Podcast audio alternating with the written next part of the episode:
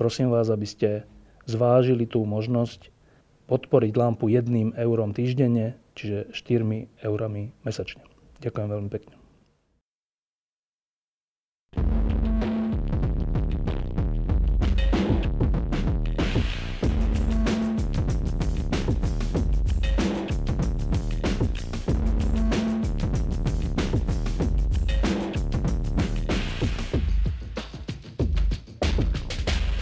Je polovica apríla. Mm, voľby už sú viac ako mesiac za nami a panuje taká úplne zvláštna atmosféra, ktorú si nepamätám od roku 89. Jednak keď tie voľby prebehli, tak v ten večer a noc nikto nemal pocit, že vyhral. Všetci mali pocit, že prehrali a nebolo jasné, čo z toho vznikne. Ale medzi tým sa vyvinula aj nová vláda e, z dvoch strán, ktoré hovorili, že v tej vláde určite nebudú s Ficom.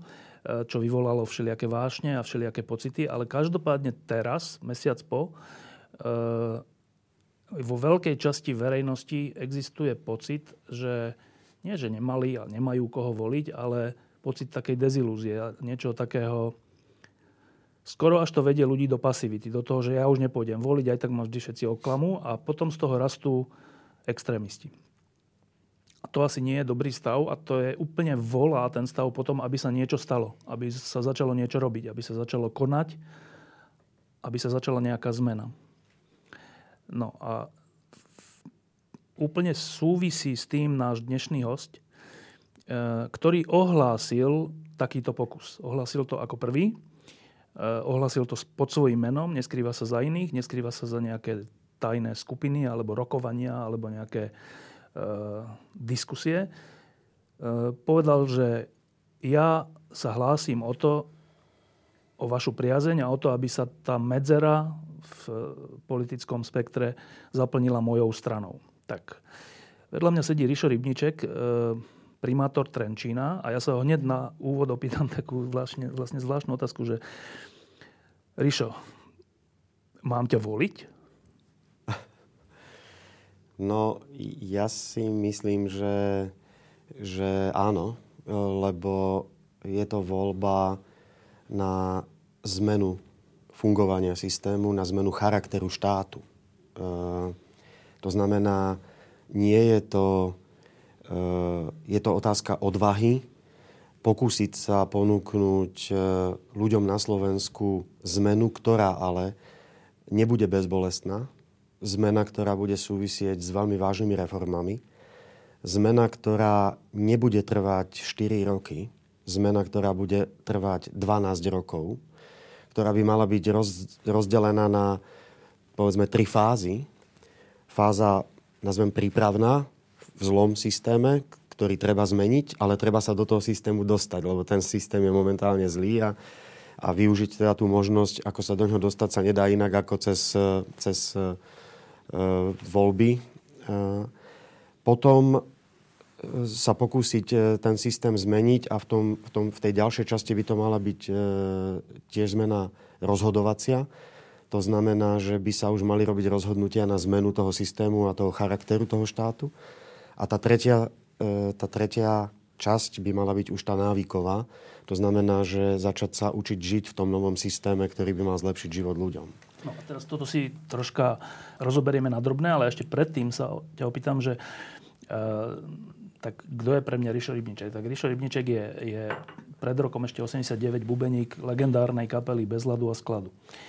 Potom e, si ťa pamätám ako človeka, myslím, že KDMS alebo ODM, mládežnických organizácií. No. Potom si ťa pamätám ako človeka, ktorý bol na stáži u, Rity Sismut, to ano, bola predsednička nemeckého parlamentu. nemeckého parlamentu. E, potom si ťa pamätám ako riaditeľa televízie JOJ. Ano. Potom si ťa pamätám ako riaditeľa slovenskej televízie ano. a teraz si druhýkrát primátor Trenčina. E, teraz to sú všetko zaujímavé veci, ale to, čo teraz hovoríš, zmena systému celej krajiny, je taká, je taká vec, ktorá je nad tým všetkým. Je to taká zastrešujúca vec, je to taká, že uvažovať o tom, čo urobiť so Slovenskom, nie s nejakou televíziou alebo s nejakou kapelou. Čo ťa to napadlo? No, ja som vlastne e, celý môj taký život po 89. roku som sa zaujímal o verejný život. Robil som aj novinára, e, spolu sme ležali, keď sa delil štát hore na Boríku, keď, e, keď Mečiar s Klausom rozdeľovali republiku a robil som aj v denníku SME ešte za Karola Ježíka. Zakladal som českú pobočku Českej tlačovej kancelárie, keď tu vyčínal Mečiar a vlastne ty si vtedy robil pre, myslím, České noviny. Takže vždy ma zaujímal verejný priestor a vždy som mu bol e, veľmi blízko. Potom som bol podpredsedom ODM a tak ďalej. V Inštitúte pre verejné otázky som bol, to bola skvelý think tank. No ale potom e, prišla prvá zmena, keď som chcel zmeniť systém v tom malom, keď sme zakladali televíziu JOJ, pretože pamätáš si, vtedy bola absolútne dominantná Markíza a Pavol Rusko a slovenská televízia bola absolútne zdecimovaná, zneužívaná a tak ďalej. A v podstate zase bola nejaká dominantná sila Pavla Ruska, Markízy, ktorá to tu valcovala. A vtedy si všetci povedali, že ten chlapec sa zbláznil, lebo nejakí investori z Čiech povedali, že e, cez Železného, že chce tu založiť televíziu. Povedali mi, že som sa zbláznil, ja som vtedy odišiel z Inštitútu pre verejné otázky. No a e, vlastne ja som bol ten, ktorý získal v Bratislave na licenčnej rade dve rozhodujúce licencie v priamom súboji s Markízou pre vtedajšiu košickú televíziu. A na základe toho sa ten investor vtedy rozhodol, že sem príde a tak vznikla televízia JOJ. Čiže zmenili sme systém. Boli sme pri tom, keď sme zavádzali people čo bolo úplne niečo nepredstaviteľné. Napríklad to bola taká zvláštna zmena potom pri STV, že sme zavádzali okrem teda radikálnej reformy STV, sme zaviedli napríklad reklamné prestávky medzi hokejovými zápasmi a tak ďalej. Čiže ja som bol vždycky e, pri zásadných zmenách, ak si správne povedal v malom, No a potom som sa rozhodol ísť do, do domov, do, do Trenčína a pokúsiť sa stať sa primátorom a zužitkovať tú svoju skúsenosť krízového manažmentu.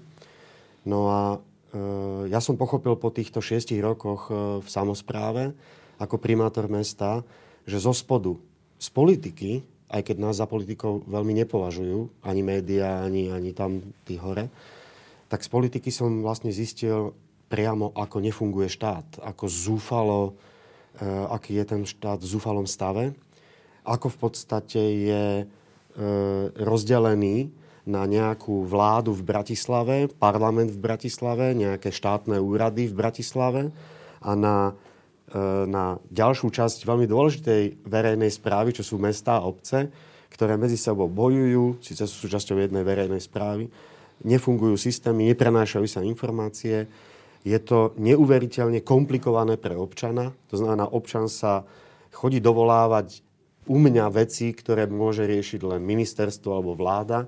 Napriek tomu, že by som mu ja rád pomohol, ale nemôžem, lebo nemám tú kompetenciu. Tam som pochopil, že táto krajina potrebuje zásadnú zmenu. A tu som napríklad pochopil aj to, že neexistujú politické strany na Slovensku tak, ako sa každý hovorí, že my sme štandardná politická strana, že nie sú.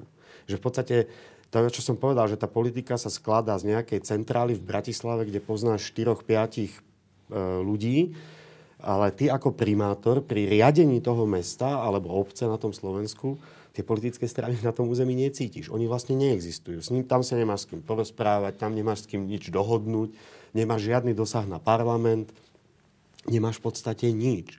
Čiže ja som pochopil, že táto, tento rúcajúci sa systém politický na Slovensku spočíva práve v tom, že tu si vždy cez parlamentné voľby nejaká skupina ľudí uzurpuje moc, v podstate sa ju nejako hladká, posilňuje a, a e, všetkým rozpráva, že, že, to, že, im, že im zmení život.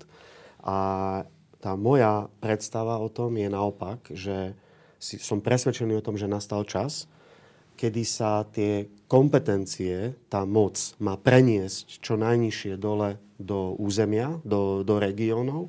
V podstate som presvedčený o tom, že v tom štáte by mal, mali zostať len kľúčové e, formy vládnutia, ktoré nedokáže zvládnuť obec alebo nedokáže zvládnuť región.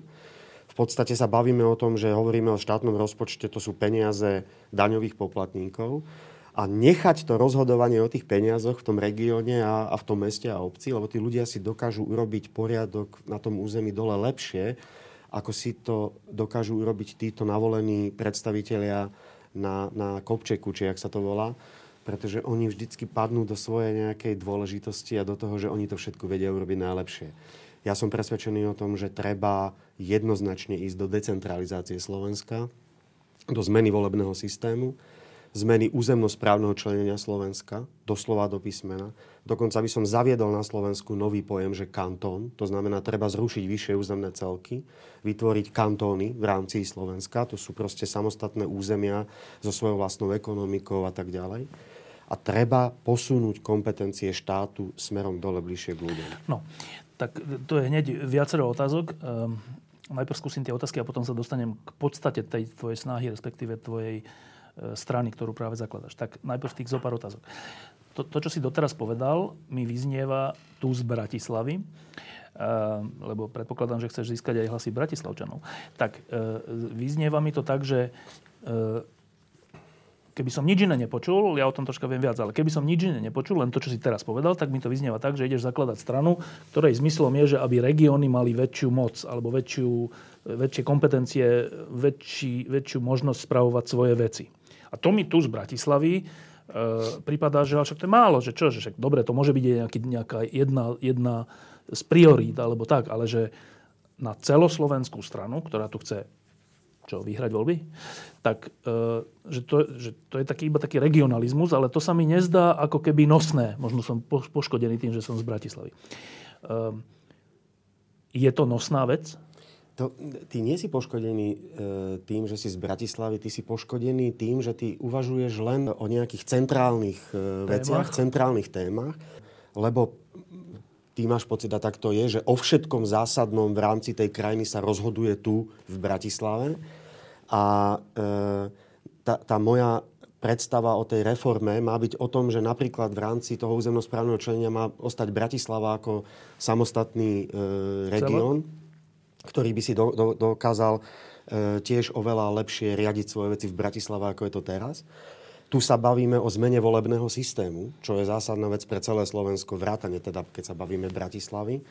Hovoríme o, ja hovorím o dvojkomorovom parlamente. To, to znamená, znamená, že... No to znamená, že časť e, volie by mala zostať v pomernom systéme, časť parlamentu, ale časť parlamentu by mala ísť e, väčšinovým volebným systémom, kde by malo byť viac volebných obvodov, kde by boli zastúpené tie regióny, pre jednu zásadnú vec. Poviem príklad. Ja som primátor, ktorý v rámci mesta Trenčín dostal vo voľbách 12,5 tisíca hlasov. Len v meste Trenčín. To je dokonca viac ako ktorýkoľvek, alebo ako čas poslancov v Národnej rade Slovenskej republiky. My ako primátori a starostovia nemáme zákonodárnu iniciatívu. Ja nemôžem e, meniť zákon, nemôžem navrhovať zákony a tak ďalej. Musím to robiť cez Združenie miest a obci Slovenska, prosíkať o Národnú radu. Ja sa pýtam, prečo? Prečo nemôžu E, priamo volení zástupcovia v Bratislave, ale aj v inej časti Slovenska, mať zákonodárnu iniciatívu a ovplyvňovať legislatívu, ktorá sa má dotýkať. A to hovoríš teda, že by, bol, e, že by bola dolná komora a senát? Nie, nie, bo, takto. Je to podobne ako... E, samozrejme, že je diskutuje o, o tom, že či by boli dve komory, ale nie, tá predstava je taká, ako je napríklad vo Švajčiarsku, že oni sedia v jednom parlamente, ale jedna časť poslancov, povedzme 52, je volených e, pomerným systémom cez tak strany. Ako dodnes? A tak ako dodnes. A druhá bude volená väčšinovým systémom, to znamená z, regiónov e, priamo z, to, z toho obvodu, čiže tiež by sme zmenili aj, e, je len jeden volebný obvod, by bolo viac volebných obvodov a tým pádom by boli tie regióny viac e, reprezentatívnejšie zastúpené. Ale nie len reprezentatívnejšie, ale bola by lepšia vzájomná kontrola. Lebo dnes je to tak, že e, síce v ústave Slovenskej republiky je napísané, že existuje samozpráva a tak ďalej, ale dnes akýkoľvek zásah do obcí a miest sa dá urobiť jednoduchou väčšinou zákonom v Národnej rade Slovenskej republiky. To znamená, že e, to fungovanie miest a obcí dokáže jednoduchá väčšina zvolená pomerným systémom obmedziť, kedy sa aj zachce e, v Národnej rade, čo je systémová katastrofa. Ešte jedna kratučká otázka a potom sa dostanem k tej samotnej strane. E, povedal si, že by si nahradil VUCčky teda dnešné tzv. župy kantónmi, ale to však to, to je len jedno slovo za iné slovo, ale ale teda v čom by bol ten rozdiel? No, e, ten rozdiel by bol v tom, že v rámci e, tých kantónov e, by, povedzme, tie kantóny by mali vlastné, vlastnú, robili by si vlastnú politiku. Robili by si čas vlastnej ekonomiky cez dane. Riadili by si rozvoj toho územia kantonálneho. Čiže ja sa to pýtam, že teraz máme 8 tých máme 8, žúb, hej, hej, kantonov by bolo koľko? Ja si myslím, že ten model, o ktorom sa ja, e, ja bavím aj s niektorými expertami, bol 15 plus 1. To je plus minus to, čo ešte na začiatku Viktor Nižňanský e, áno, navrhoval, áno, že áno, také tie prirodzené regióny. Áno, prirodzené regióny 15 plus 1, to znamená 15 plus Bratislava, ako, ako samostatný, samostatný kantón. A, e, ale pozor, e, na základe prirodzených historických hraníc, E, podľa nejakého počtu obyvateľov, aby to neklesalo pod nejakú hranicu. A zároveň by to bolo, e, to, to bolo tak, že jednotlivé tie, tie kantóny by mali aj svoje vlastné politiky a tak ďalej. Oni by medzi sebou si aj konkurovali, ale zároveň by medzi sebou aj spolupracovali. V podstate hovoríme o tom, že to, čo nedokáže odfinancovať obec alebo mesto, by sa usunulo na kantón. Tam podľa mňa by to dokonca mohlo fungovať až tak, že dnes máme voľby do vúciek, podľa mňa úplne zbytočné. V kantóne by možno mohol existovať e, parlament, kde členmi toho kantónu budú povedzme zvolení starostovia a primátori v tom, v tom území, ktorí by si spomedzi seba zvolili toho šéfa toho kantónu a riadili by si cez svoje veci územie. A na tom štáte, na tom štáte by podľa môjho názoru malo zostať maximálne 6-7 ministerstiev, ministerstiev ktoré by riešili to, čo tá obec alebo to mesto s tým regiónom už, už nevedia utiahnuť nevedia. Dobre, ešte predsa len jedna, jedna, jedna poznámka k tomu, že e, vtedy, keď sa pripravovalo územnosprávne členenie Slovenska nové, to Viktor, Viktor Nižiansky, čo pripravoval, ono to zlyhalo na tom, že väčšina Slovákov sa vtedy bála Maďarov a vtedy tomu aj Zurinda aj všetci ustúpili, že najmä to bol tlak SDL vtedy, že nemôže byť na južnom Slovensku žiadne územie, kde budú, žiadny kanton, keď chceš, Jasne. kde budú mať e, slovenskí Maďari väčšinu. Áno. Uvedomuješ si tento problém? Samozrejme. A?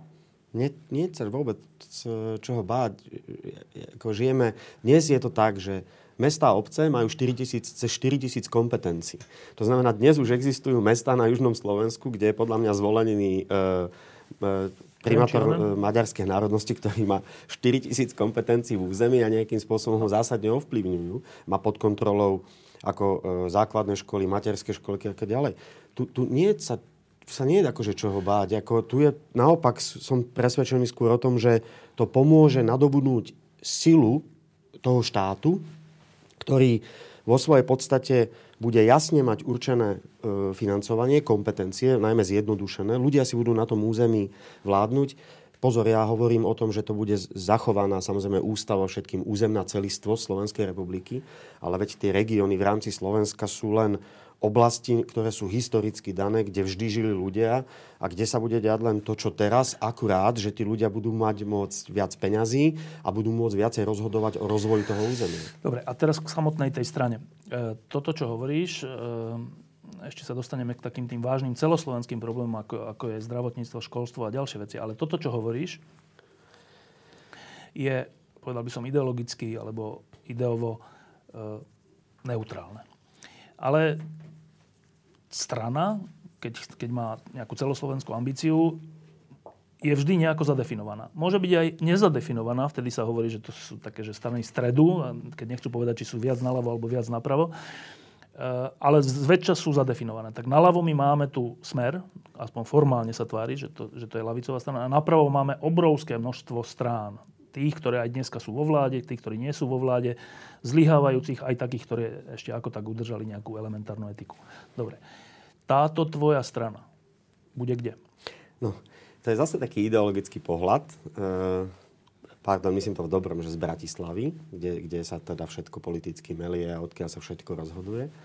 Ale toto je podľa mňa e, e, jednoznačne postavené na e, konzervatívnych hodnotách, pravicových hodnotách, kde sa bavíme o tom, že e, štát má fungovať efektívne, e, má mať čo najmenej moci, ktorú má posunúť čo najbližšie k občanovi, pri absolútnom rešpektovaní e, ľudských práv, e, slobody jednotlivca a slobody trhu. To je absolútne kľúčová vec. Samozrejme, to musí byť nejaká disciplína, nejaký poriadok, e, nejaké efektívne prerozdeľovanie finančných prostriedkov tak, aby tá služba pre toho občana za tie peniaze, ktoré sú jeho, lebo on si financuje štát a všetko, budú efektívne prerozdeľované. A je to, tá subsidiarita a decentralizácia je podľa mňa a vždycky bola prvkom strán konzervatívnych, e, kresťanských, alebo teda nazvem pravicových. Ježto lavicové, pretože dnes Eh, je Smer a aj Slovenská národná strana sú z hľadiska toho, čo prehlasujú, sú pre mňa národno-socialistické strany. To znamená, síce na jednej strane ako prezentujú národ, ale na druhej strane hovoria o silnom centralistickom štáte, ktorý eh, z jedného miesta všetko bude riadiť a rozprávať, že, že čo máme robiť. Naviac to zakrývajú nejakými štandardnými stránami a neviem čo. Čiže presne toto je e, prvýkrát to, že táto strana, alebo táto komunita, nazvem to, sa má od e, Fica a od, e, od človeka, ako je Danko a SNS, e, práve oddeliť tým, že, že tá konzervatívna hodnota je, posunúť e, e, tie kompetencie moci bližšie k ľuďom a decentralizovať tú krajinu. Toto je rozdiel medzi, medzi konzervatívnym a medzi socialistickými Dobre, stranami. Čiže tá strana z toho, čo hovorí, že napravo od stredu jednoznačne. Ano. A teraz napravo od stredu ale existujú aj liberálne strany, však máme tu SAS a boli tu aj predtým všelijaké iné pokusy. Alebo potom existujú kresťanské strany, ako bolo, je, bolo KDH, e, Procházka, čo to bolo, neviem. E, v tomto zmysle delenia napravo od stredu, na liberálne a konzervatívne sa vidíš kde?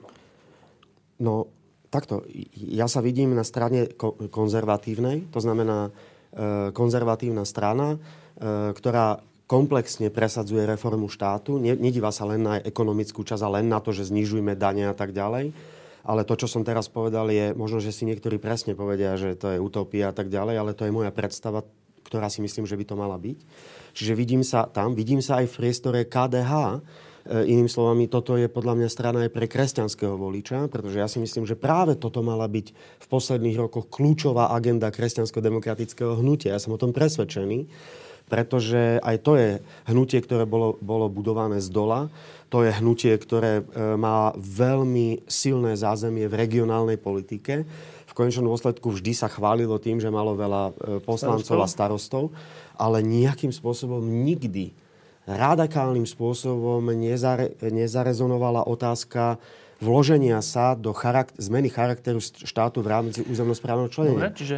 Len ešte jednu vec, keď si hovoril vtedy s, Mik- s Mikulášom Zurinom a tak ďalej. No, vtedy bola jedna ťažká situácia ešte. Bojovali sme o charakter štátu v zmysle, kam budeme patriť, lebo sme bojovali o vstup do NATO a do Európskej únie, čo si viem predstaviť, že bolo tak zložité, že neostal čas na niečo iné. Dnes sa nachádzame v situácii, kedy sme jasne medzinárodno-politicky ukotvení. Myslím si, že jasne kam patríme a kam chceme ísť. Sme členmi NATO, Európskej únie a toto sa nedá spochybniť a myslím si, že to takto to má zostať.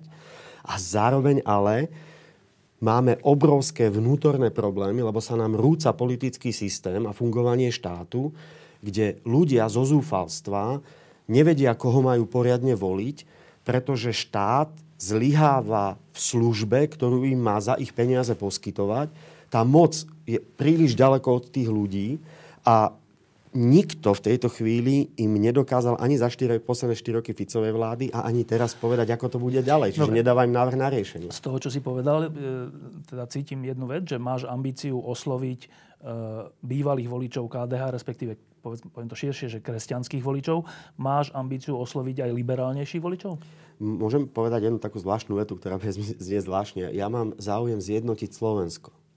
Ja mám záujem zjednotiť, e, zjednotiť Slovensko. Ja dokonca poviem tak, že ja mám záujem o ľudí, ktorí žijú e, v mestách a obciach na Slovensku, ktorí viem, je tam obrovské množstvo šikovných ľudí, ktorí nemajú ambíciu ísť povedzme do Národnej rady alebo do vlády, ale majú ambíciu e, výrazným spôsobom sa snažiť zmeniť svoj život na území, v ktorom, v ktorom žijú a častokrát sa toho nevedia dopracovať, lebo keď aj prídu za primátorom alebo starostom, tak väčšinou ten im pomôže v nejakých veciach, ale v zásadných nie, lebo to drží štát. Či, či to je podnikateľské prostredie, justícia, ale, ale zároveň aj napríklad otázky zdravotníctva, školstva a tak ďalej. To je všetko v rámci štátu. Čiže ja mám chuť zjednotiť Slovensko a pokúsiť sa osloviť ľudí, ktorí pochopia, že môj úmysel nie je dostať sa do vlády alebo do parlamentu preto, aby som e, túto moc, ktorá je dnes na štátnej úrovni, posilnil, ale aby som ju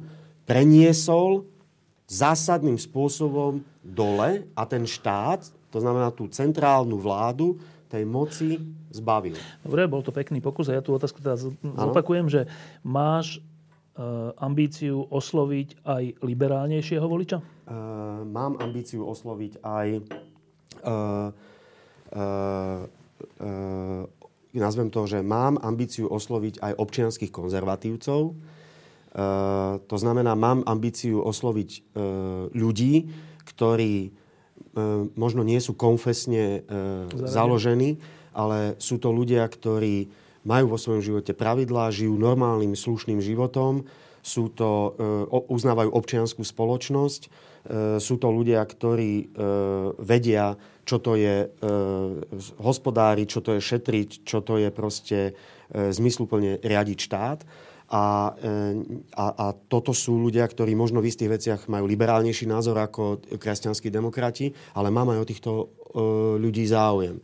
Lebo keď sa bavíme o čistých liberáloch, teraz nazvem to liberáloch, ktorí e, čakajú na príležitosť, kedy po nejakých ekonomických reformách povedia tak a teraz ideme registrované partnerstvo a teraz ideme povoliť eutanáziu a tak ďalej, tak to už dopredu hovorím, že, že toto do budúcnosti v rámci môjho života, vierovýznania. Ja som človek, ktorý pochádza z kresťanskej demokracie a, a sa k nej hlási. Tak, tak toto do budúcnosti hovorím, že, že tu e, proste táto komunita by mala o tomto vážnejšie diskutovať, lebo toto už bude otázka dôležitá na, na debatu a nebude jednoznačne, že poviem áno, je mi to jedno a tak ďalej. Ale, ale v tejto chvíli e, hovorím o tom, že, ľudia dole v mestách a obciach e, sú zúfali z toho, že sa im nežije dobre, že sa im žije e, komplikovane. Teraz nemyslím, že by akože e, úplná chudoba bola alebo tak, ale cítia, že proste za to, čo platia tomu štátu, nedostávajú naspäť ten, ten servis. A takže mám záujem osloviť aj občianských konzervatívcov, E, takto zameraný. Čiže to je niečo také, ako kedysi bol pokus o spojenectvo medzi KDH a demokratickou stranou Jana Langoša? Niečo také? Áno, alebo si povedzme, že medzi, keby e, si povedal ako občianská konzervatívna strana, ako bol dostala, Peter Zajac, Ondre dostala táto skupina veľmi vzácných ľudí. No, teraz, e, keď ťa teraz počúvam a keby som e, nevedel, čo sa dialo pred voľbami a po voľbách s Radom Procházkom, tak by som povedal, že však vlastne hovoríte podobné veci. Tak v čom je rozdiel medzi tebou, tebou a ponúkou Rada Procházku? Tak musím trošku povedať, že Rado Procházka nehovoril takto konkrétne. Rado povedal jednoduché, že chce jednoduchý štát a povedal, že, a že chce byť gazda. No, no dobre, ale a? Lebo ja som ako nikdy, a potom, za, a potom chodil po Slovensku a povedal, že primátori, ktorí pôjdu do siete, majú skladať nejakú gazdovskú prísahu. E, tak e, ako toto je cirkus. Ne? Ako to je cirkus e, chodiť a skladať gazdovské prísahy a nemať konkrétnu predstavu aj o tom, ako to bude. Ja, ja si totiž myslím, že v tejto dobe, kde, kde veľa Slovensko budú ovplyvňovať aj vonkajšie, vonkajšie situácie, Slovensko bude potrebovať aj permanentný krízový manažment, aby dokázal reagovať na zásadné veci. To, čo Slovensko čaká, je krízový manažment. To, čo Sloven... Ja hovorím o tom, že keď predložíme náš program alebo naše predstavy, tak to, čo som vám teraz povedal, bude rozpísané aj do časových horizontov. Bude to povedané, v akom časovom horizonte sa to dá spraviť. Toto, čo sa bavíme, hovoríme o minimálne dvoch až troch volebných obdobiach. To sa teraz nebavíme, že to príde a hneď to bude. Zároveň sa bavíme o tom, že tieto reformy môžu zásadne aj bolieť, ale majú jednu, jednu podmienku, že budú musieť byť robené v spolupráci s komunitami, s občanmi, e, že to nebude vznikať niekde za zatvorenými dverami, kde 5 ľudí si niečo napíše a povie, že my zmeníme túto krajinu. To znamená, bude to proces, ktorý bude jasne popísaný čo, kedy, kde, ako má prísť a aké to bude mať dopady. A toto Rado Procházka neurobil. Rado sa, Rado sa dostal do situácie, že jednoduchý štát, gazda, služba a skončili sme. E, preto sa to pýtam, lebo aj Rado Procházka, aj tie, aj Dano Lipšic a ďalší ľudia ste tak trocha generačná, generačne teda z jednej uh, lode. Uh, a teda postupom rokov, ako to sledujem, tak tí ľudia z tej generácie ako keby v niečom idú mimo, alebo tak nejak zlyhajú nakoniec. Do istej miery sa to týka aj Dana Lipšica a jeho pôsobenia s tým, že povie, že bude nová väčšina a nakoniec musí byť u Matoviča na kandidátke. Uh, že troška je to také veľkohubé, gazda, šeličo a potom z toho není nič. Ano. Teraz sa bránim povedať, že či vaša generácia je takáto, ale preto sa to pýtam teba, lebo ty máš nejakú ambíciu teraz, hovoríš o nej verejne. Uh, je to váš problém? Taká nejaká, nejaký prílišný obraz o sebe? Uh, nie, nie. Ja to takto, nie, ja to takto necítim. Ja, uh, takto, ja poznám Dana aj Rada. Ja, ja otvorene poviem, že to sú ľudia, ktorých poznám 20 rokov, dlhšie. Ako, čo sa týka intelektu, vzdelania, naozaj to je elita. To, je, to, sú, to, sú, to sú naozaj vážení advokáti, vynikajúci ľudia. Poznám ich z vlastnej skúsenosti. E, zažil som s nimi zo pár situácií, kedy som si povedal, že fú, tak toto sú fakt vzdelaní chalani, vynikajúco fungujú, ale e, politika je, e, politika je o nejakej komunikácii, o nejakej predstave. A,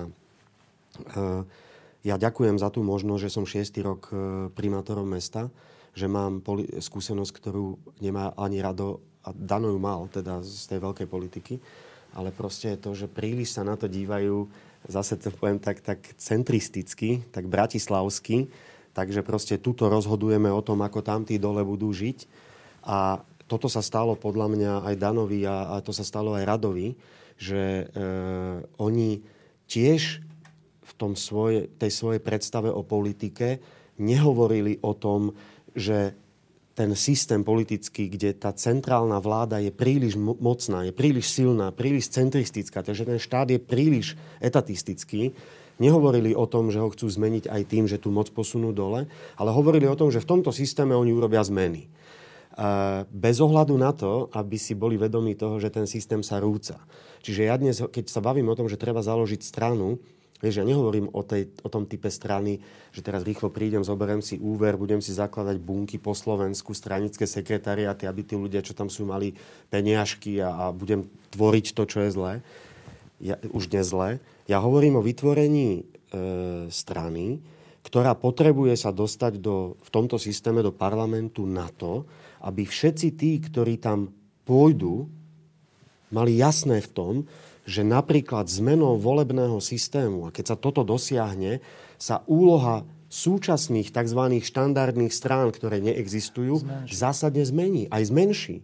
Aj zmenší, lebo dnes v komunálnych voľbách už dnes vidíš, že tí ľudia na tom Slovensku chcú voliť ľudí, nechcú voliť stranu, ktorá mu nanúti človeka.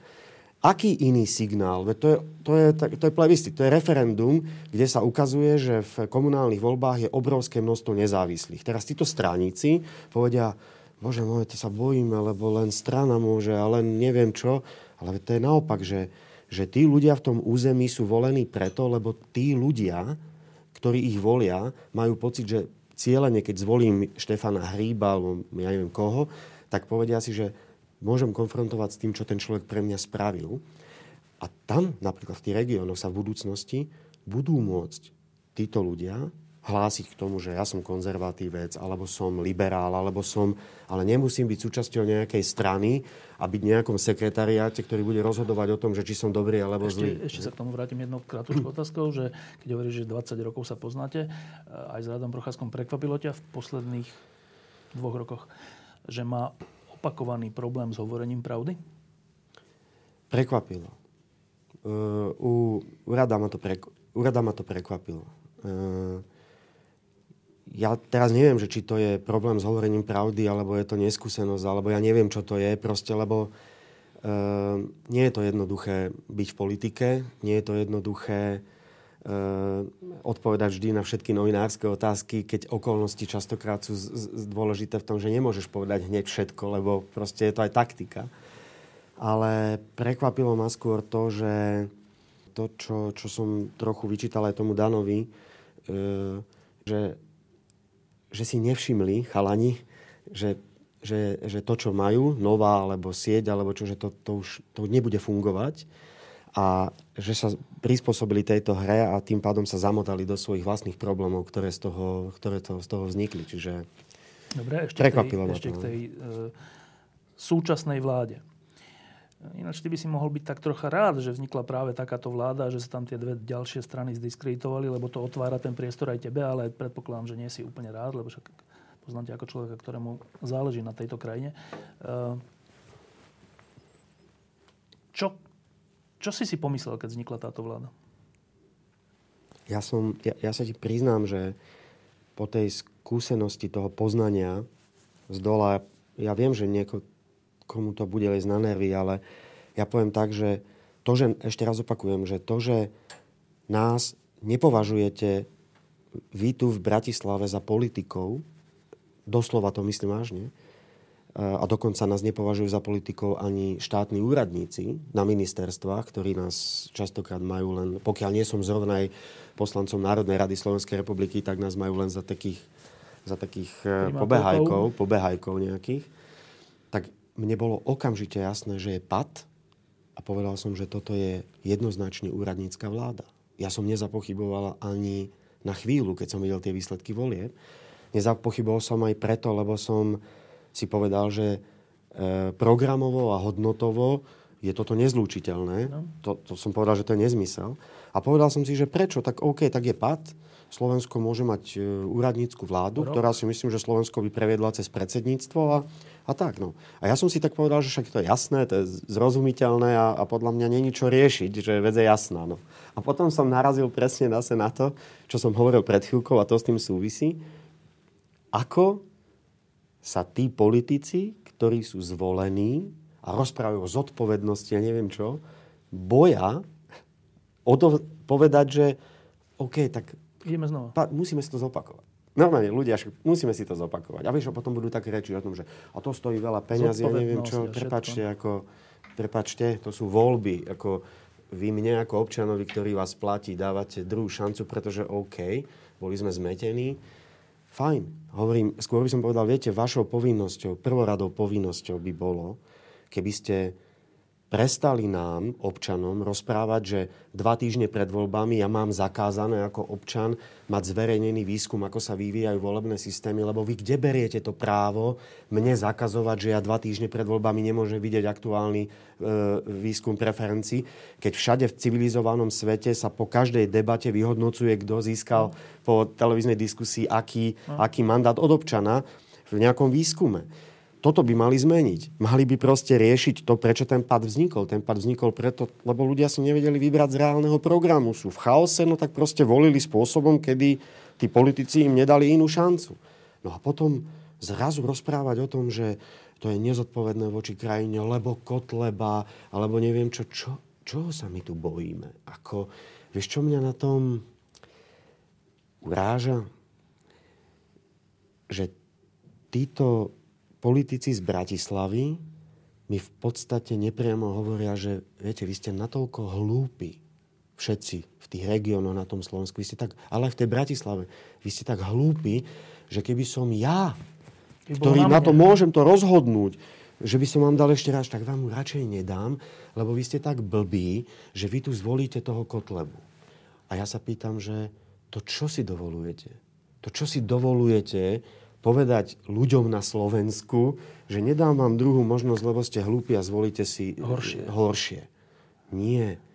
Ešte raz dajte priestor, lebo keď sa tu teraz budeme všetci rozprávať o tom, že aký je Kotleba, ak sa ho bojíme, tak čakám, že najbližší výsledok tohto strachu, nezmyselného strachu, je ten, že čakám, kedy príde táto vláda a začne meniť zákon, aby sa tu ťažšie zakladali politické strany, aby začali pojem štandardné si určovať podľa toho, čo podľa nich je štandardné a nie je štandardné. To znamená deformovať tú, tú demokraciu, deformovať ten politický systém zo strachu pre, pred tým, aby potlačili niekoho iného. Ale poviem otvorene, nebude Kotleba, príde niekto iný. Toto nie je otázka toho, že či teraz zmením nejaký zákon, sťažím založenie politickej strany, poviem, že toto není dobrá strana, lebo tá je štandardná, ale ja som štandardná. Kde berie, kde berie e, tú drzosť e, povedať si, že ideme obmedzovať vznik politických strán alebo niečo podobné? Ja by som toto nerobil. To znamená, že Mne vadilo na tom to, že som zrazu sedel v kresle doma, pozeral som sa na tie, tých politikov, čo sú tu už 20 rokov do okolečka a ten politik mi rozpráva, že nedostaneš už druhú šancu, lebo si tak blbý, že, že zabudni na to, že si tu, lebo si tu zvolíš niekoho iného. Ja som si povedal, že tak prepačte, ale toto je presne to, o čom ja hovorím, že tu treba zmeniť charakter toho štátu, kedy tým, čo si myslia, že, budú, že vedia najlepšie, čo s týmto štátom robiť, tak si myslím, že tí to nevedia. E, iba k tomu Kotlebovi, lebo je to teraz veľká téma, e, ale naozaj krátko, lebo to priamo s tvojou stranou nesúvisí, že podľa teba, čoho je dôsledkom tých 8%? Uh, po, uh, zúfalstva uh, ľudí, ktorí nedokážu získať od vlastnej krajiny, od svojho vlastného štátu od úradov, úradníkov a tých, čo zastupujú ten štát, riešenie ich problémov, ktoré majú. Či sú to e, napríklad riešenie s, s rómskou komunitou, e, napríklad riešenie so školstvom alebo s zdravotníctvom. Proste tí ľudia dole sú presvedčení dnes o tom, že tie politické strany prestali fungovať a oni im nevedia pomôcť. A oni sa nevedia domôcť toho práva.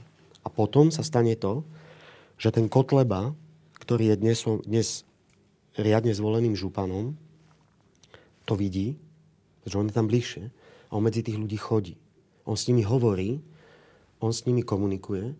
On dokonca som počul, teraz neviem, či je pravda, že on vyzbiera 2% daní a potom chodí a tým ľuďom pomáha. To je pre tých ľudí niečo neuveriteľné, pretože e, človek, ktorý je zvolený a príde a tým dávaš najavo, že ja som, viete, ja som naozaj vás služobník a ja vám chcem pomôcť, tak oni zo zúfalstva potom povedia, že to je aspoň niekto, kto za mnou príde a kto mi tú ruku podá.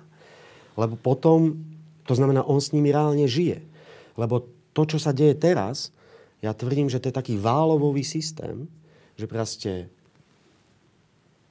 príde vláda do regiónu, zasadne. Teraz, keby si videl všetci, jak tam tancujú detičky z, zo škôl, e, myslím tých, čo majú čo gastronómiu a tak všetci sú tam nažhavení, lebo prídu páni z vlády a všetci sú tam zbláznení. A teraz tam vidíš tých chudákov, starostov, primátorov a tých ľudí, ktorí konečne niekoho môžu vidieť a povedať mu, pre Boha živého, pomôžte mi, veď, veď mi nepomáhate, ja potrebujem pomoc s týmto, s týmto, s týmto. A oni tam čakajú a on príde a povie, dávam tomuto regiónu toľko to na nemocnicu, vymente si okna, dávam tuto do tohto regiónu na 4 futbalové ihriska. On tam príde, on to tam rozdá a odíde. A, a, a on má pocit, tento, tento Alipaša, ktorý ináč mimochodom paradoxne narába s našimi peniazmi aj s tými ľuďmi, mu povedia, ale my nechceme v tejto chvíli len ihrisko. Prosím vás, pomôžte nám, my máme problém v zdravotníctve, v školstve, my sme zúfali, nás tu nikto, nie, nie je tu žiadny poriadok, proste máme tu zvýšenú kriminalitu, máme tu, nemáme kde pracovať, pomôžte nám tak, ale nepomôže, lebo on odíde. Ale ten Kotleba je tam s ním stále. Toto, čo teraz robí s tými vlakmi, vieš, on, on robí normálne vec, ktorá je legálna, e, rozdáva tým ľuďom letáky. Pozor, to je o, samozrejme veľmi nebezpečné, lebo tu sa buduje kult tej osobnosti. A čo je veľmi nebezpečné, lebo takto fungoval z začiatku Hitler a všetci títo, títo, nazvem to v budúcnosti, ľudia, ktorí majú autoritárske sklony. Ale oni pochopili, že tí, ktorí vládnu, v podstate zlyhávajú a že on využíva ten hnev tých ľudí smerom na tú vládu. Toto rozhodlo v tých voľbách. A nie úradnícka vláda a nie zásadná reforma štátu, ale presne táto vláda presne pokračovanie v tomto systéme. Dnes som si prečítal e, programové vyhlásenie vlády, tak musím povedať, že, že dosť zlé to je. Tak presne teraz bude narastať kotleba a garantujem, že bude mať stále viac percent, pokiaľ neprídeme s tým, že tým ľuďom povieme, že ideme do zásadnej zmeny. Lebo ja som presvedčený o tom, že, že to, čo chceme ponúknuť aj my, alebo ja, tak to si myslím, že bude riešiť aj tých, e, problémy tých ľudí do budúcnosti, ktorí dnes zo zúfalstva volia Kotleb. Dobre, teraz zo pár takých e, otázok, aby som si overil, kde, kde vlastne stojíš alebo stojíte. E, si povedal, že dnes je jasné, že sme zakotvení, zakotvení v NATO a v Európskej únii. To je pravda, ale súčasne teraz je taký rozkývaný svet. E, všelikto sa hlási o slovo, ktorý predtým už bol troška tichšie. E, nie je, presne, nie je celkom jasné, ako to všetko dopadne. A preto sa ťa teda pýtam. E, spor Ukrajina-Rusko. Tam si kde? Ja som na strane, ja som na strane Ukrajiny. Lebo? pretože si myslím, že je to mm, proste krajina, ktorá e, si zaslúži slobodu, demokraciu, prosperitu. Jednoducho je to krajina, ktorá je pekná, veľká, je zaujímavá. Je to krajina, ktorá je našim susedom. E, je to krajina, ktorá keď bude fungovať a bude zmysluplná, tak ako je napríklad e, sú krajiny, ktoré okolo nás fungujú, tak si myslím, že sa budeme cítiť vo väčšom bezpečí pretože je to krajina, ktorá je ako keby e, zase niekde medzi veľkým, veľkým Ruskom a, a proste nami. A keď ona bude fungovať a bude bezpečná, tak aj my budeme v bezpečí a považujem to za normálne a rozumné, veď v končnom dôsledku svojím spôsobom bezpečné dnes Česko, OK, no uvidíme, čo bude časom s Maďarskom a s Polskom, ale veď to je o tom, že keď e, chceme normálne žiť, máme mať aj normálnych susedov. Ne? Krym pre mňa uh, to je presne to, jak som povedal pred chvíľkou, poviem to na rovinu, že tak, jak som pri tom televízore okamžite cítil, že majú byť predčasné voľby a úradnícka vláda, lebo je to pad, tak som od prvej chvíle srdcom, nemusel som čítať alebo čo, nezapochyboval ani na sekundu o tom, že je to hlúpa anexia slobodného územia jedného štátu. Nezapochyboval som, to znamená, že pre mňa to bolo zdesenie a je mi z toho, je mi z toho nie dobré a nemá, mám z toho obavy a podľa mňa to treba riešiť. NATO a miesto Slovenska v ňom? Nespochybniteľná uh, vec, kedy je úplne jasné, že sme, verím tomu, aj sme taká, sme múdra, malá krajina, ktorá ale sa v tomto veľkom globalizovanom svete nedokáže sama ochrániť. To e, si zase nebuďme naivní. Myslím si, že e, máme byť krajina, ktorá má byť e, v NATO, aby e, jedným spolahlivým normálnym partnerom, aby sme v prípade, že by niekto mal pocit, že na nás môže siahnuť kvôli nejakým svojim e, záujmom, tak sme boli e, chránení aj inými, ktorí nám pomôcť vedia, pretože sami si pomôcť vedieť nebudeme. Nie je podľa môjho názoru v tejto veci ani iná alternatíva a myslím si, že keď sa trochu uprace aj Európska únia z hľadiska toho, že tiež je byrokratizovaná a tak ďalej a e, ukáže sa, že tá bezpečnosť, slobody a demokracie v týchto civilizovaných krajinách, kde chodia študovať detí mojich kamarátov, aj tvojich, e, kde vlastne všetci cestujeme a kde, kde chodíme najviac, o čom sa rozprávame pri káve, pri víne, pri jedle, jak nám bolo dobre tam a tam, tak prečo by sme tam nechceli e, patriť? Tak e, hovoriť, že by sme mali vystúpiť z NATO a ísť preč a rozprávať o neutralite, je jeden e, veľký populizmus, ktorý sa podľa mňa nedá ničím obhájiť. Európska únia, Angela Merkel a utečenci. Uh, Európska únia a to, že sme jej súčasťou, je veľmi fajn. Myslím si, že máme robiť všetko preto, aby sme súčasťou Európskej únie zostali. Na druhej strane poviem otvorene, že máme robiť všetko preto, aby sme, e, teraz už budem hovoriť časti ako Európan, aby sme socialistom e, nedovolili centralizovať e, Brusel a robiť z Európy superštát, aby si nejakí úradníci alebo socialisti nemysleli, že v Bruseli budú riadiť veci na Slovensku, v Nemecku a inde.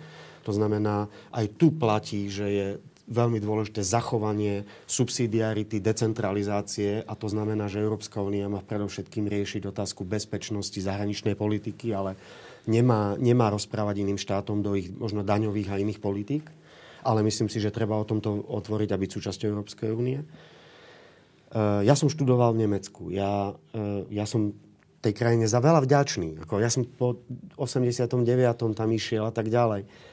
Ja tú krajinu veľmi dobre poznám, mám ju veľmi rád. E, ja, ja som zažil, že sú to kultivovaní ľudia, ktorí samozrejme veľa, ešte aj v tom čase, keď som tam bol v 90. rokoch, trpia na, na to svoje nešťastné obdobie e, fašistické a tak ďalej a sú za to mnohí vinní a trpia tým a boli veľmi opatrní a tak ďalej. Angela Merkel je z môjho pohľadu, e, je to žena, ktorá v jednom momente otvorila svoje srdce e, utečencom, e, prevládlo, v nej dobro, ehm, e, ženskosť a city a emócie a mala pocit, že otvorí tú náruč. Proste podľa mňa sa dostala do tejto situácie, ona je konec koncov e, založená kresťansky. Spravila chybu v tom, že si neuvedomila, že Európska únia na to nie je pripravená. Že, že aj možno, že ona si uvedomí, že celkové fungovanie Bruselu a tej vlády a vôbec e, nastavenia tých pravidiel, ochrany, hraníc a tak ďalej, nie je natoľko, aj, možno aj jej pričinením e, vyspelé ešte, že si môže niečo takéto dovoliť povedať, lebo potom nastal problém. Ale pre mňa je to politička, ktorú si nesmierne vážim, mám k nej veľkú úctu. Má vo svojej vláde ľudí, ktorých si tiež veľmi vážim, ako je napríklad Wolfgang Schäuble, je to osoba, ktorá doviedla a vedie krajinu k prosperite v Nemecku, k slušnému životu, k demokracii. V krajine, kde študuje množstvo Slovákov alebo pracuje, lebo sa im tam dobre žije. Krajina, o ktorú sa dá oprieť, lebo je to krajina pekná, dobrá a ona má obrovskú zásluhu na tom, že aj Európa je dnes stabilná. Čiže keby som mal povedať, že OK, Angela Merkel, Merkel urobila, urobila chybu v tom jednom svojom emotívnom vystúpení, tak to, čo pre Európu robí a to, čo ako riadi napríklad svoju krajinu, je, je, to sa nedá pomenovať. Čiže veľmi si tú osobu vážim a mám ju vo veľkej úcte.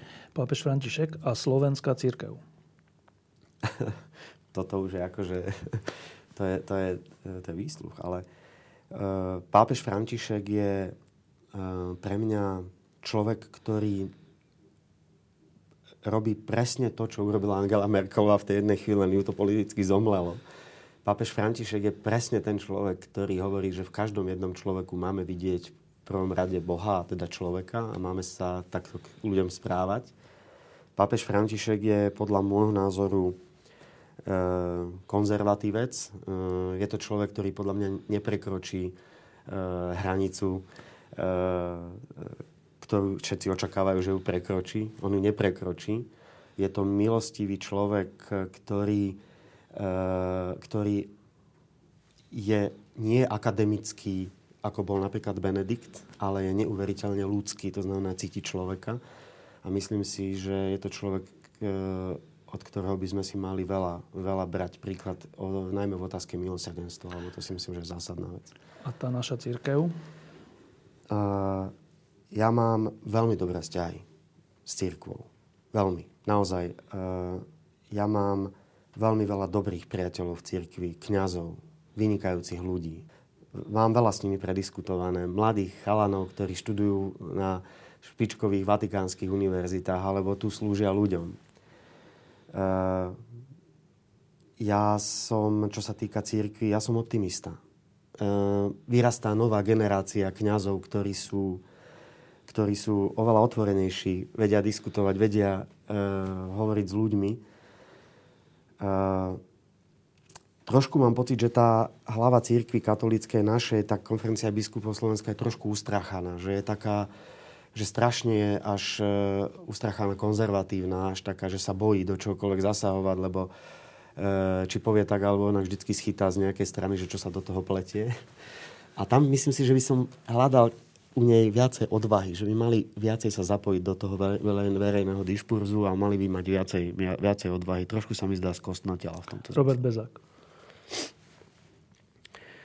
Uh, Robert Bezák uh, te, teraz budem hovoriť ako teraz, teraz budem hovoriť ako konzervatívec zo začiatku povedal, že sa mu stala krivda. E, tomu som porozumel. Snažil som sa ho počúvať, že asi v čom a kde sa ten problém mohol stať. Za normálnych okolností som tiež pochopil, že asi nie je tam úplne všetko v poriadku e, v tom čase. E, v Trnavskej arcidieceze a že asi to nie je OK. Ale rovnako viem, keď trochu čítam a, a vnímam, ako funguje katolícka církev, tak som si v jednej chvíli povedal, že predstava, že niečím my donútime teraz e, pápeža, akéhokoľvek, či to bol František alebo Benedikta, k nejakým zásadným krokom, ktoré to zmenia, ako sa robia v politike, že si to vynútime plebiscitmi a tak ďalej. To už som v tej chvíli povedal, že možné nie je a myslím si, že v nejakom období potom už e, e, biskup Bezák sa príliš medializoval, podľa mňa príliš do toho búšil. Mal som pocit, že už to bolo skôr o marketingu a že nerešpektoval tú hierarchiu církvy pretože treba si jednoznačne povedať, že, a ja som o tom presvedčený, že on nie je jediný biskup na svete, ktorému sa niečo podobné stalo. Ja som presvedčený o tom, že takýchto príbehov má církev v rámci celého sveta obrovské množstvo. Akurát si myslím, že v mnohých iných prípadoch sa ten biskup podriadil tej, tej hierarchii, ktorá dlho roky funguje a v jednom momente sa tí ľudia stiahnu a možno žijú inak ten svoj život. Možno zatrpnutí, ale verný Bohu a verný jeho službe. To znamená, e, biskup Bezák bol mementom toho, že aj v cirkvi nie je niečo v poriadku, ale potom už taká tá šialená medializácia, ktorá, e, ktorá nasledovala, mi už trochu prekáža. Dobre, no a teraz na záver e, sa vrátim k tej prvej otázke, že Eh, či a prečo ťa mám voliť v nasledujúcich voľbách, ktoré zdá sa, že nebudú predčasné. Zatiaľ si povedal niečo o tom, ako si predstavuješ, predstavujete fungovanie krajiny. Ešte sme sa nedotkli eh, konkrétnych riešení v zdravotníctve a školstve, ale na to ani není v tejto chvíli priestor. Ale zatiaľ si nepovedal, s kým to chceš robiť. S kým to chceš robiť? Ja len jednu malú vecu ešte, aby to nevyznel nejak zvláštne, že, že e, to, čo som povedal, to zmena, zmena charakteru štátu súvisia so zdravotníckom aj so školstvom a, a, a so zásadnými zmenami. E, a ešte raz opakujem, s výrazným zúžením toho štátu. To znamená, že tam som presvedčený o tom, že aj školstvo na úrovni predškolských zariadení, základných a stredných škôl by Eh, malo mať eh, tú svoju kantonálnu pôsobnosť. A tiež si myslím, že úplne riadené štátom to nie je v poriadku a tam je otázka potom zdravotníctva, čiže my budeme riešiť všetky veci. No, s kým to budem robiť? Tak poviem to tak, že v tejto chvíli e, s pár ľuďmi dávame dohromady tie tézy.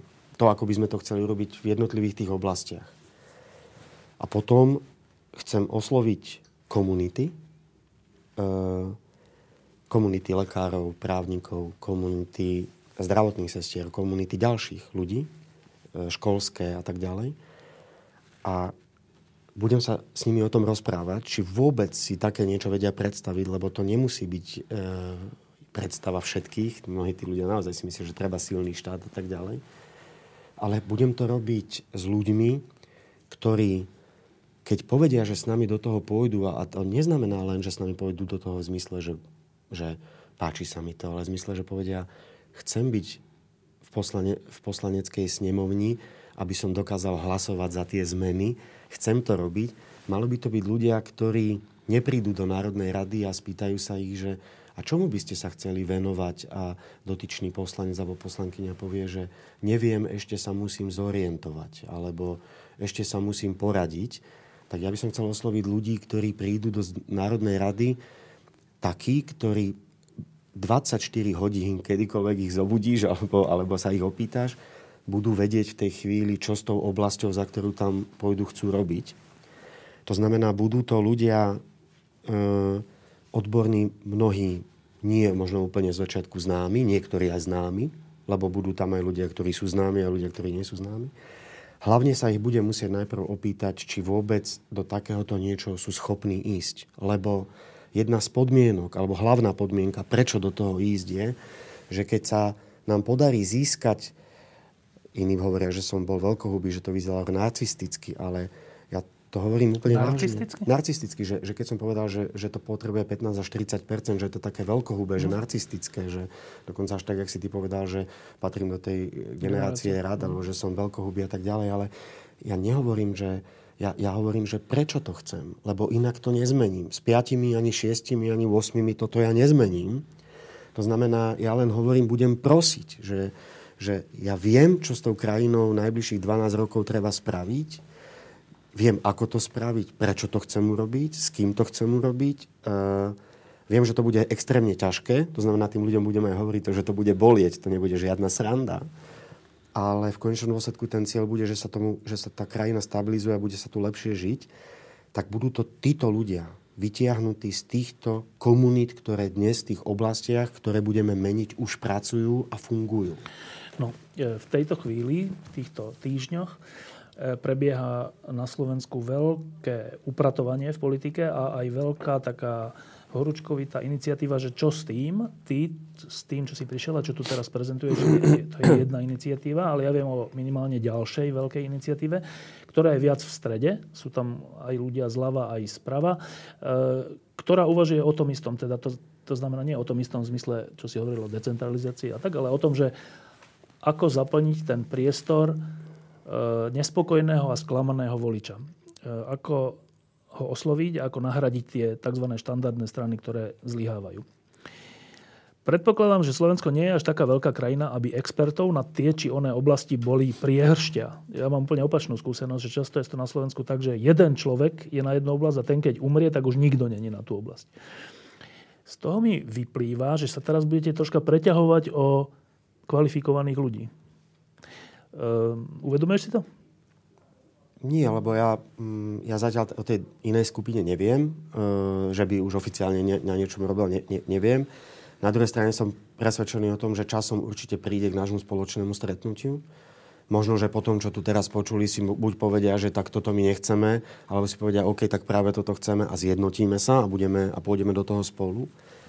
Ja by som bol rád, keby sa to spojilo Eh, keby sme sa na tom, čo teraz hovorím, eh, po nejakých ďalších diskusiách zhodli, že to treba a pokúsili sa tú zmenu charakteru, štá, charakteru štátu eh, dokázať.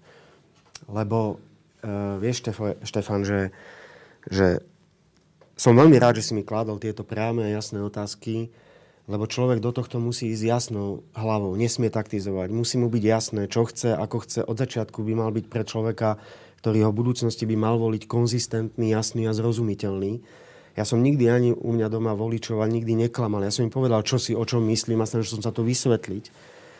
Keď sme robili ťažké reformy v Trenčine, tiež som chodil medzi ľudí a musel som im hovoriť, prečo sa nekosí, prečo sa nesvieti, prečo nestriekajú fontány, ale vysvetloval som im, že robím to preto, preto, preto. Ja by som bol naozaj nerád, keby vzniklo ešte niečo iné a mali by sme sa naťahovať o ľudí. Práve si myslím, že toto, o čom ja hovorím, je tá nová konzervatívna politika na Slovensku, ktorá si myslím, že do budúcnosti môže túto krajinu zmeniť, keď bude postavená na tomto postupnom zmenení fungovania a, a, a, a zmene toho, že človek dole, tak ako je to vo Švajčiarsku, v Rakúsku, v týchto malých krajinách, má obrovský vplyv na verejnú politiku, lebo dnes ju nemá. Ja som o tom presvedčený, že to takto chce každý. Každý jeden z nás, podľa mňa, o ktorých hovorí, že neviem presne, o, o kom ja tuším, sa budeme baviť o tom, že budeme musieť kontrolovať verejné výdavky. Že budeme musieť s peniazmi ľudí narábať absolútne efektívne. To znamená, nebavíme sa o tom, že treba šetriť, nebavíme sa o tom, že treba e, prehodnotiť fungovanie štátu. Teraz páni Odor, a ďalší urobili, e, aj nebohý pán Filko, urobili vec, ktorú som teraz čítal. Uh, OK, veľmi zaujímavé, ale podľa mňa treba to dostať viacej do praxe, lebo v tomto dokumente sa hovorí zase viac o tom, že to majú robiť centrálne úrady a centrálni úradníci a zase ako keby bola vynechávaná tá spodná časť. Ja si myslím, že pri spojení do toho máme zapojiť aj tú samozprávu, to je veľmi dôležité. Ja som presvedčený o tom, že dokážeme sa dohodnúť a zjednotiť na tom, aby sme predložili alternatívu. Ja nepredpokladám, že som povedal tu niečo také, s čím by sa oni zásadne nestotožňovali. Súčasťou tých, toho druhého prostredia, respektíve celého toho prostredia, v ktorom si aj ty, hľadajúceho prostredia, že čo teraz, čo ideme s týmto Slovenskom urobiť v tejto našej kríze dnešnej, morálnej, politickej, akejkoľvek, súčasťou tohto prostredia je aj Anton Zajac Zesetu a prezident Andrej Kíska. A bude dosť dôležité asi ich názor, respektíve ich aktivita. Antona Zajaca skôr a Andreja Kisku neskôr. Hovorili ste spolu? Nie. Ne, ne, nehovorili sme. Ja pána Zajaca nepoznám a s pánom prezidentom Kiskom sme sa stretli raz, keď bol v, v Trenčíne. A, a jeho prvá otázka bola, že kedy chcem zrušiť úrad prezidenta, lebo ja, ja som svojho času povedal, že ale to už samozrejme už, že sme už úplne ďaleko.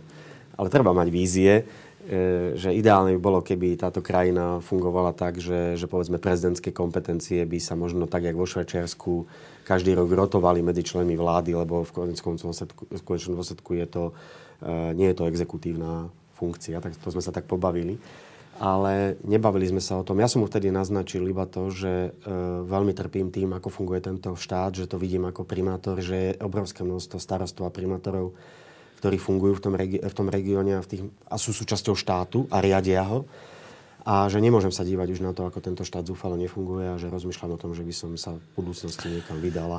To bol jediný krátky rozhovor, ktorý sme mali. On sa ponáhľal, ja som sa ponáhľal, čiže nehovorili sme spolu. No dobre, teraz máme e, apríl 2016, tak povedz mi aspoň prvé, prvú jednu, dve fázy, ktoré sú teraz pred tebou.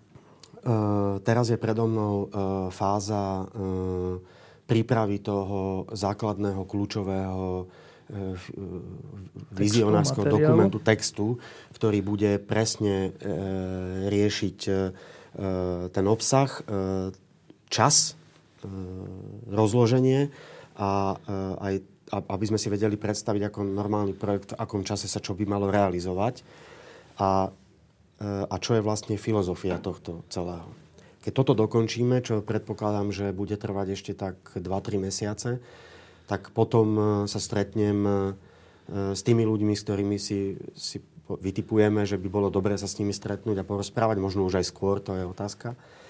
A potom niekedy v priebehu e, jesene alebo bližšie k zime by som potom s týmito ľuďmi a s nejakým upraveným programom po diskusiách s nimi, aby boli s tým stotožnení, a vedeli sme aj, čo budeme potom robiť ďalej, predstúpil pred verejnosť s, s, s oficiálnym oznámením o založení hnutia, komunity, strany, nazveme to ako chceme, a, a e, povedať, že vlastne od teraz ideme s týmto programom cestovať po Slovensku e, a komunikovať e, v jednotlivých regiónoch a komunitách s ľuďmi, ktorí budú mať záujem, ale aj verejne. Nie, že v budeme pozývať ľudí na to, čo vlastne chceme. Čiže budeme sa to snažiť ľudí nielen informovať, ale dokonca poviem ľudí do toho, aby nám v tom pomohli aj vtiahnuť. A nie len voľbami, ale aj tým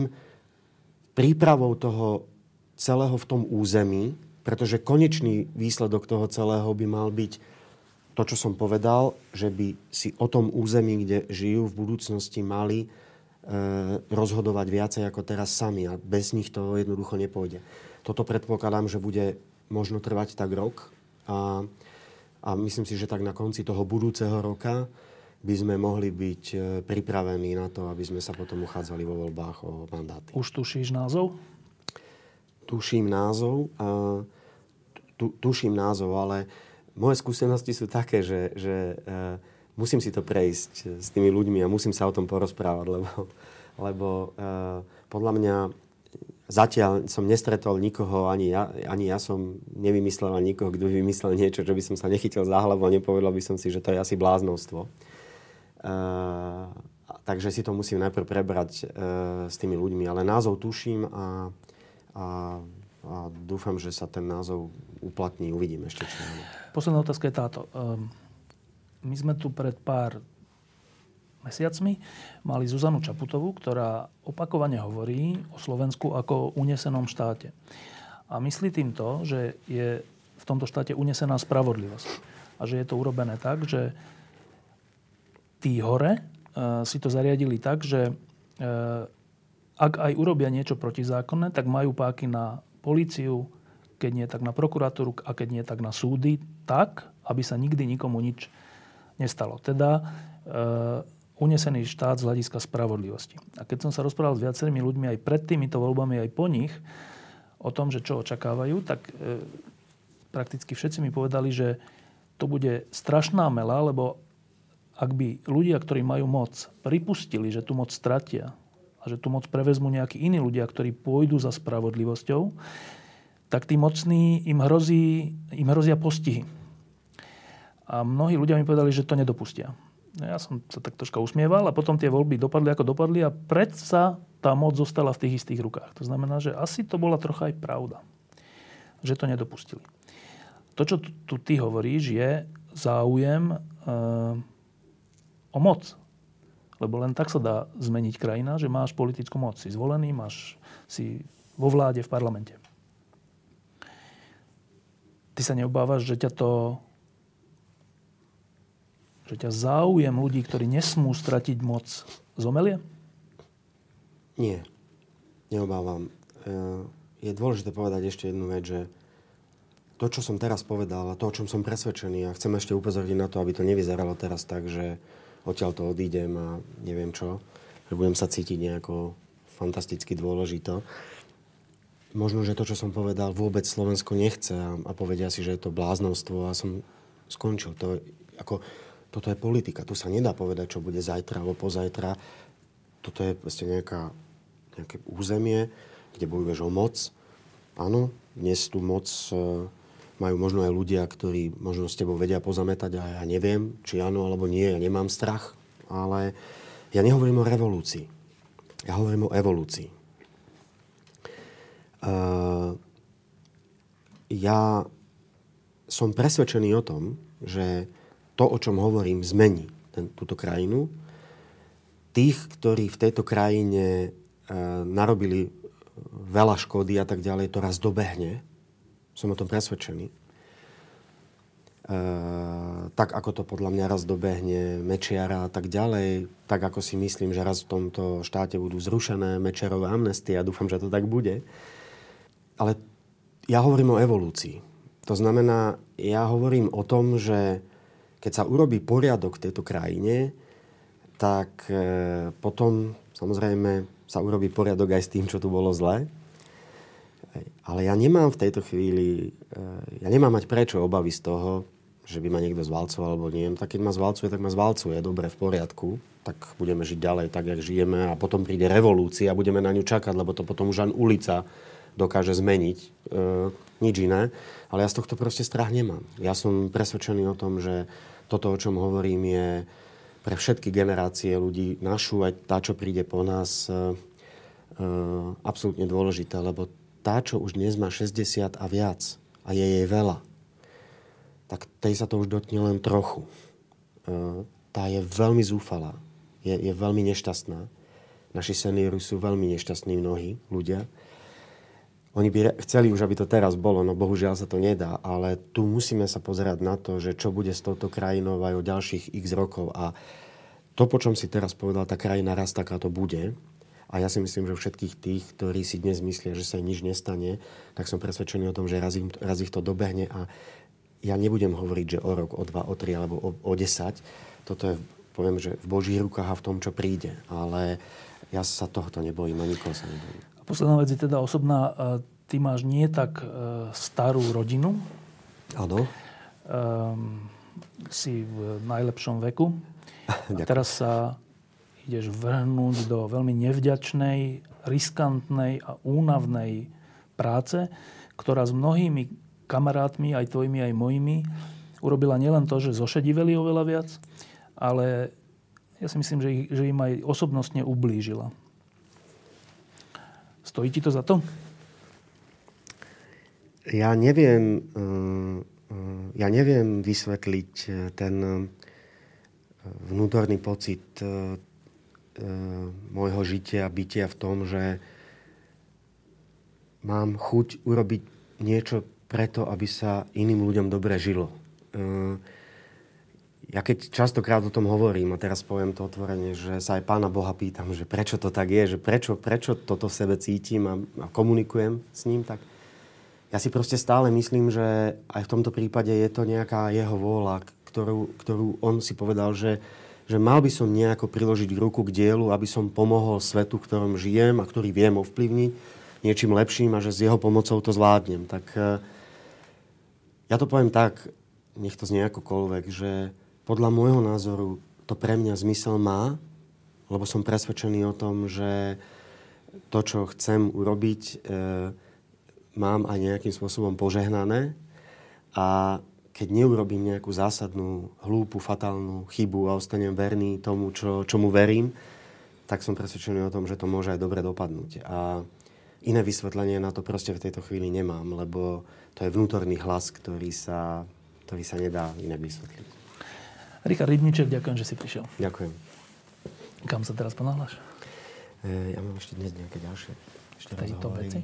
Čo mi, čo, čo, lebo som to chcel nejak vyriešiť jedným razom, keďže som v Bratislave iba dnes a potom cestujem naspäť Čiže nejaké také oficiálne vyhlásenie teda za, o založení strany bude, bude na jeseň, Až ale na jeseň, ešte predtým no, bude nejaké zime. niečo, že budeš niekde sa nejak vyjadrovať? Alebo, Ešte skôr som chcel ako tak pomaličky hovoriť o tom, čo chceme. To som využil teraz to príležitosť, aby som ľuďom povedal, že o čo mi vlastne ide. A hlavne chcem uh, cítiť aj nejakú odozvu od tých ľudí, že či je to to, čo tí občania naozaj chcú. Ja cítim, že by to chceli, ja cítim to z toho regionálneho prostredia, že tí ľudia by boli radi. Ale samozrejme cítime to, že mnohí tí ľudia si neuvedomujú, že to môže mať dlhodobé dopady, že to bude trvať dlhšie, že to nebude zo dňa na deň. Takže ja sa pokúšam o tú zmenu a že či vyjde, vyjde, ale keď nevyjde, tak sa nič nestane. No. Máš to prediskutované aj s kapelou bez ľadu a skladu? nie, nie, nie. Ale, ale si myslím, že chalani ma podporujú. Ale chalani ma podporujú. Ako komunikujem, my sme stále spolu, ale chalani ma určite podporujú. Nie, nie, ja už nehrávam. Nie, no hral som, keď sme mali turné. Uh, aj som hral, ako, ale teraz už nie. Už, ale oni už ani oni nehrávajú. už nehrávajú, už sme starí zošedili páni. Teda tí zošediveli, ja už vlastne nemám.